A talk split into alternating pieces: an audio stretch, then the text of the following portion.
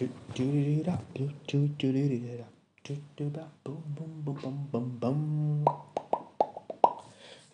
you're listening my podcast and movie series और उनसे कुछ जुड़ी बातें।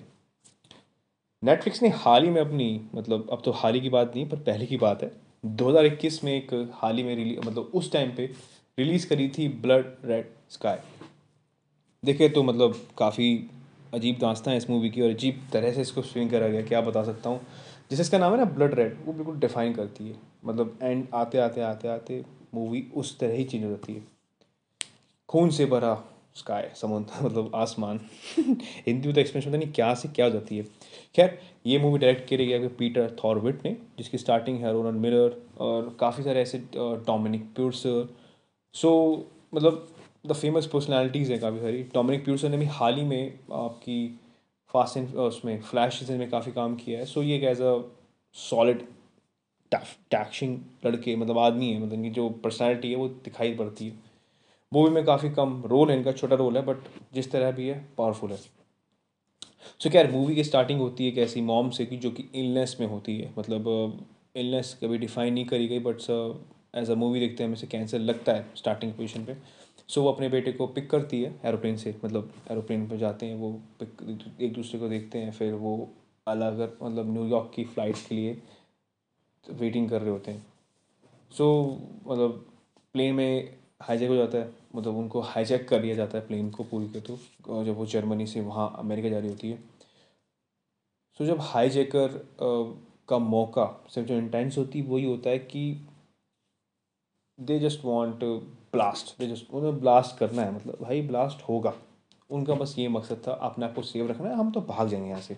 और वो करते भी यही करने की कोशिश करते हैं। सो so, उस टाइम पे उस मदर की एक इलनेस बाहर आती है मतलब उनकी एक बीमारी होती है एज अ जो बाद में हमें बीच की मूवी के बीच में पता लगती है वो होती है आपकी वेम्पायर बनने की। सो so, खैर वो जिस तरह से वेम्पायर बनती है तो मूवी बड़ा इंटरेस्टिंग है। अब सब के सब मतलब अब एक तरफ़ एक वेम्पायर है जो कि खून का प्यासा है और एक तरफ़ टेररिस्ट सो क्या वो उसको बचा पाती है? मतलब क्या करता है? खैर, जैसे जैसे मूवी आगे बढ़ती है तो हमें रिवील पता लगता है कि उसका पास दिखता है।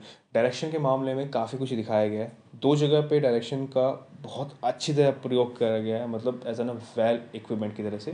पहला जब होता है, जब जब वो, उसको फ़र्स्ट एक अटैक आई थिंक छोटा सा अटैक आता है जब वो वॉशरूम में होती है। सो जब वो अपने बच्चे के पास आती है तो जब उसे महसूस होता है, वो पहले के दिन जब उसका पति से छोड़ देता है कहीं किसी मतलब एक ऐसे स्नोफॉल के रीजन्स में होते हैं, जहाँ उसका पति पे कोई एक जानलेवा कुछ अटैक करता है वेम्पायर सो उसको वो याद विजन आ रहे होते हैं।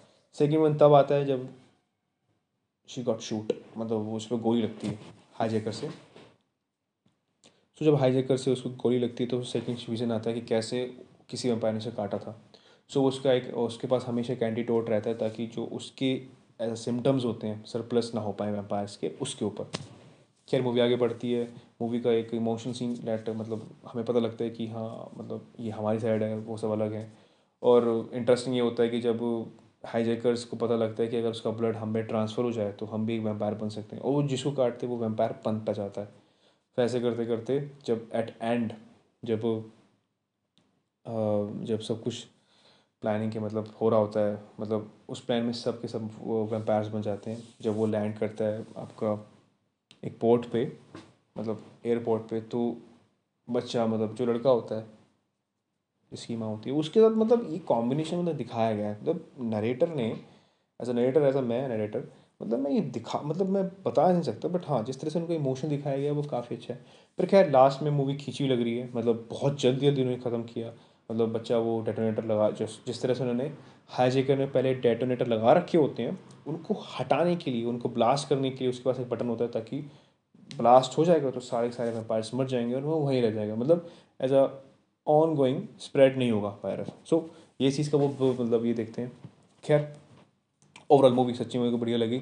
It's a worthy watching you have to watch मतलब अब if I am not forcing so you just go watch it काफ़ी नेटफ्लिक्स पे अवेलेबल है। जर्मन इंग्लिश लैंग्वेज में इंग्लिश के अंदर डब कर रखी है। पता लग जाता है कि ये डबिंग है। वो पता लग ही जाता है। बट उस हिसाब से फिर आगे देखते हैं। खैर अगर मैं उससे की पॉइंट्स की बात करूँ मोटिवेशन से मुझे क्या मिलती है? So number one sacrifice for big purpose जब उसकी माँ को ये पता लगता है कि वो वेम्पायर है तो जब उसे विजन आ रहे होते हैं तो एक अदर वेम्पायर से मिलती है, जहाँ पर वो अदर वेम्पायर से ये बोलता है कि हमारा एज अ ये कर्स है, जो कि हमें अपनी तरफ़ लेके चलना है और इसको फैलाना नहीं है। सो वो ऐसा सेक्रीफाइस समझती है अगर मैं यहाँ ख़त्म हो जाती हूँ तो ये वेम्पायर का वायरस फैलेगा ही नहीं। Number two